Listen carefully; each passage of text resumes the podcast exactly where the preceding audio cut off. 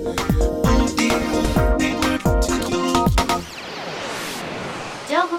ーディオニュース。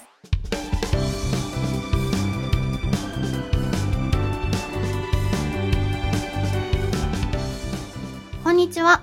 12月23日ハンモックスタジオからお届けする城北オーディオニュース。ナビゲーターのあやとコメンテーターのりんたろうでお届けします。よろしくお願いします今週も城北地区の気になるニュースをお届けしたいと思います。この番組は城北信用金庫の提供でお送りします。それでは今週のニュースを紹介していきたいと思います。グループステイに最適なデザインホテル西日暮里にオープン。荒川区西日暮里の小久橋通り沿いに今月21日イギリスのデザイン会社が内装を手掛けたホテルハブ東京西日暮里が開業しました。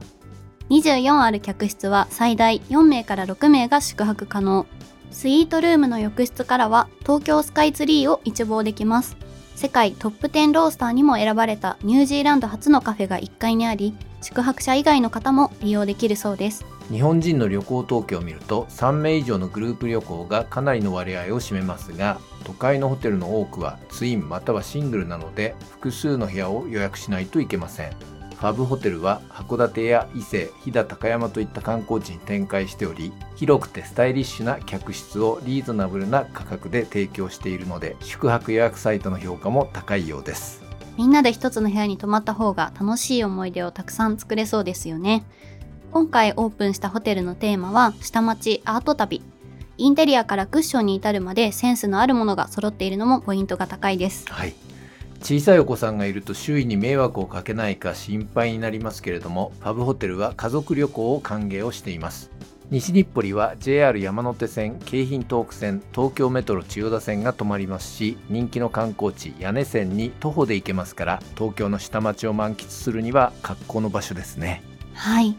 下町のアートをテーマにしたホテルというのはなかなかないと思うのでどんな空間なのか気になります。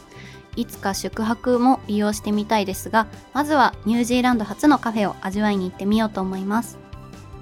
続いてのニュースはこちら。銀座で大行列ができた台湾カステラ王子に上陸。今月15日 JR 王子駅北口に台湾カステラ専門店大楽タンガオが登場しました。台湾カステラは台湾で古くから親しまれている家庭的なスイーツです。ふわふわな食感とほんのりした甘さはおやつだけでなく朝食などにもぴったり。両手にあふれるビッグサイズにもかかわらず溶けてしまいそうな口当たりで食べ飽きないことからリピーターが続出しているそうです。昨年3月東急プラザ銀座に大楽タンガオ1号店がオープンした時は2回目の緊急事態宣言中だったにもかかわらず東京メトロ銀座駅まで続く大行列ができたそうですね。すごいですね今回は何種類の台湾カステラが販売されるんでしょうか？はい。癖のない味わいのプレーンをはじめ焦がしバターバニラシュガーや宇治抹茶など全5種類が販売されます。1箱に半分ずつ別の味のカステラが入ったプレミアムハーフシリーズと1箱に4分の1ずつ別の味が入ったプレミアムクォーターシリーズも販売しています。大楽タンガオは12月30日までの期間限定出店。クリスマスパーティーや忘年会のデザートとして台湾カステラの様々なフレーバーを味わってみてはいかがでしょうか。長くて暗いトンネルに迷い込んでしまったような毎日。いつ終わるのかわからない先の見えない日々に不安が募りますよね。心配で心が折れそうな時があったとしても今までたくさんの困難を乗り越えてきたあなたならきっと大丈夫。輝く未来を信じて私たちと一緒に出口を探しに行きませんか？今できることから一歩ずつ。城北信用金庫です。3つ目のニュースです。築60年の空き家を再生した古民家複合施設北千住にオープン。JR 北千住駅から徒歩十数分の住宅地に今月12日築60年の空き家を再生した古民家複合施設千津2がオープンしました。1階に子ども食堂を兼ねた炭火焼きの飲食店オルト。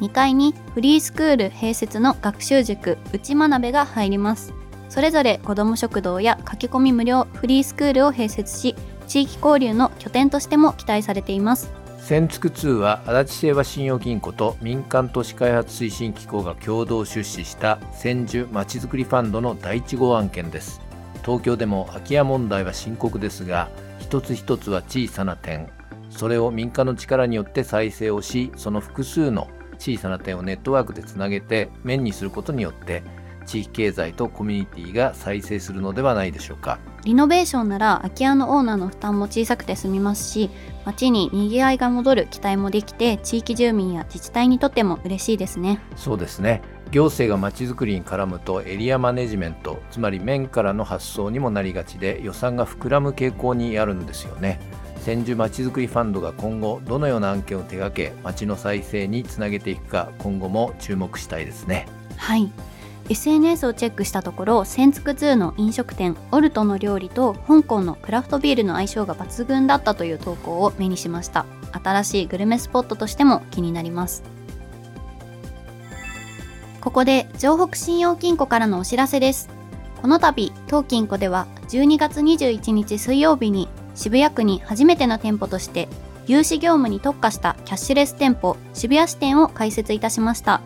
今後ともお客様サービス向上に努めてまいりますので、変わらぬご後輩を賜りますようお願い申し上げます。また、年末年始の営業店窓口についてお知らせいたします。年内の店頭窓口は12月30日金曜日15時まで営業しております。また、新年は1月4日水曜日より平常通り営業いたします。ご不便をおかけいたしますが、何卒よろしくお願い申し上げます。今週の情報オーディオニュースは以上になります。今年も残すところあと1週間ということで間もなく2022年が終わりますね。そうですね。はい、今年の漢字は戦ということで、ロシアのウクライナ侵攻により戦争の恐ろしさを目の当たりにした1年であり、円高、物価高による生活面での戦い、スポーツでの熱戦、挑戦も注目されたことが選定理由ということです。はい。ウクライナ侵攻であったり安倍元首相の銃撃であったり一時は150円を超える円安で生活に関するさまざまなものの値上げが相次いだりと、まあ、こう悲しい暗いニュースが続いたようにも思います。しかしその一方で今年2月に行われた北京五輪で日本勢最多の18個のメダルを獲得したり将棋の藤井聡太さんが10代で初の五冠を達成したり